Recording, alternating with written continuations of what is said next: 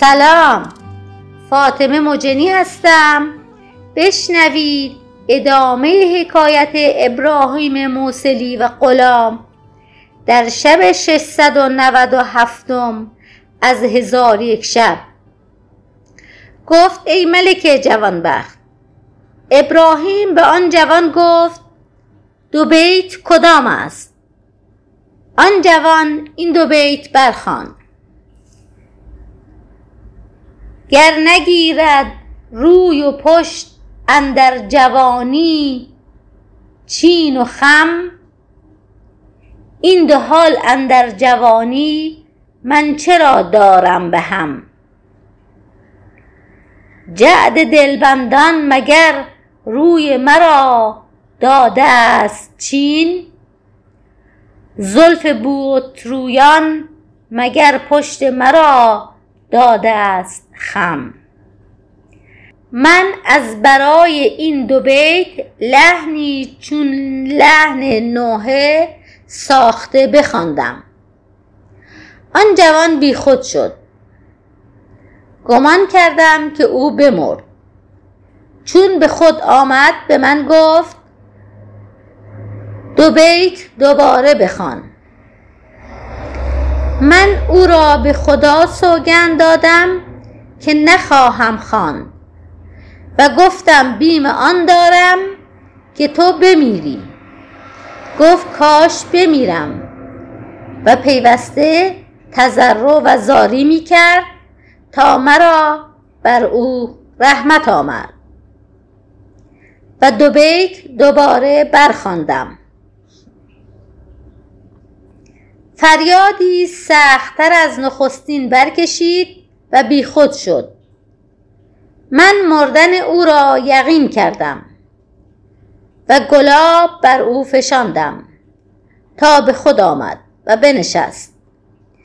من به سلامت او شکرگویان شدم و زهرهای او را در پیش او بنهادم و به او گفتم مال خود بگیر و از من بازگرد. گفت مرا حاجت بدین مال نیست و دو برابر آن مال تو را دهم اگر آن لحن احادت کنی. مرا از وعده مال خاطر بگشود گفتم لن اعادت کنم. ولکن به سه شرط. یکی اینکه در نزد من بنشینی و طعام بخوری. تا تنت قوی شود و شرط دیگر اینکه شراب بنوشی که حوز از تو دور کند و شرط سیوم اینکه حکایت خود با من بازگویی. پس هر سه شرط به جا آورد. و گفت من مردی هستم از مدینه. به قصد تفرج بیرون آمدم و از راه عقیق روان شدم. دخترکی در میان دختران بدیدم که بدان خوبی صورتی ندیده بودم که آن روز را در نهزتگاه به سر برد. پس از آن بازگشتم. مرا در دل زخمی پدید آمد که به شدنی نبود. پس من از زنان جستجو همی کردم کسی نیافتم که خبر ایشان با من بگوید. من از قایت اندوه بیمار شدم و حکایت خود با یکی از خویشاوندان باز گفتم. او گفت بر تو باکی نیست که این ایام بهار است و در این زودی بارش ببارد. آنگاه من با تو بیرون رویم و تو را به مقصود برسانم. دل من از این سخن آرام گرفت تا اینکه باران ببارید. مردم به تفرج عقیق برآمدند. من نیز با یاران و پیوندان بیرون رفتم و در همان مکانی که نخست نشسته بودم بنشستم. ساعتی نرفت که همان دختران پدید شدند. من به دخترکی از پیوندان خود گفتم که به نزد این دخترک شو و به او بگو که این مرد می‌گوید که شاعر این بیت نکو گفته. ز دیدنت نتوانم که دیده بردوزم. اگر مایه نبینم که تیر می آید. آن دخترک به سوی آن پری روی رفت. آنچه من گفته بودم به او گفت. او در جواب گفت به آن مرد بگو که شاعر به این بیت نکو جواب داده.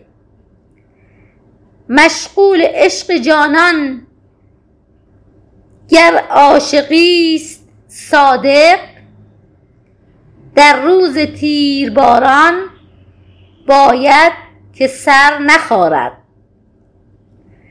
پس من از سخن گفتن خاموش نشستم و از رسوایی حراس کردم و در حال برخواستم آن دخترک آفتاب روی از برخواستن من برپای شد. من بر اثر او روان شدم و منزل او بشناختم. پس از آن با یکدیگر آمد و شد داشتیم تا اینکه خبر ما شایع شد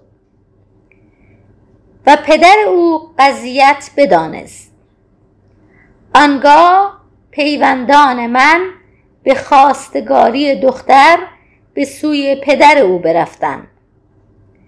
پدر او گفت اگر پیش از آنکه رسوایی روی دهد به من گفته بودید مزایقت نمی کردم.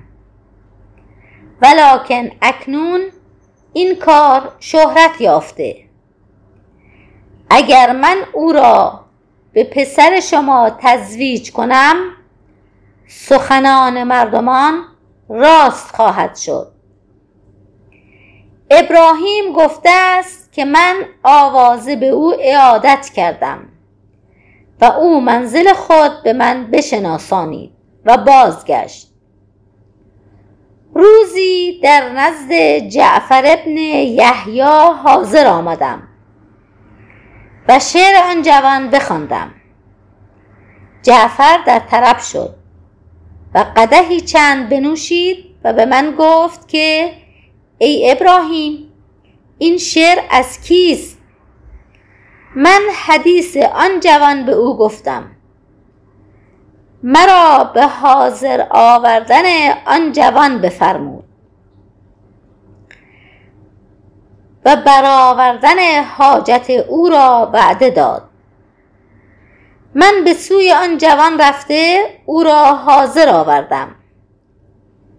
جعفر حدیث دوباره پرسید.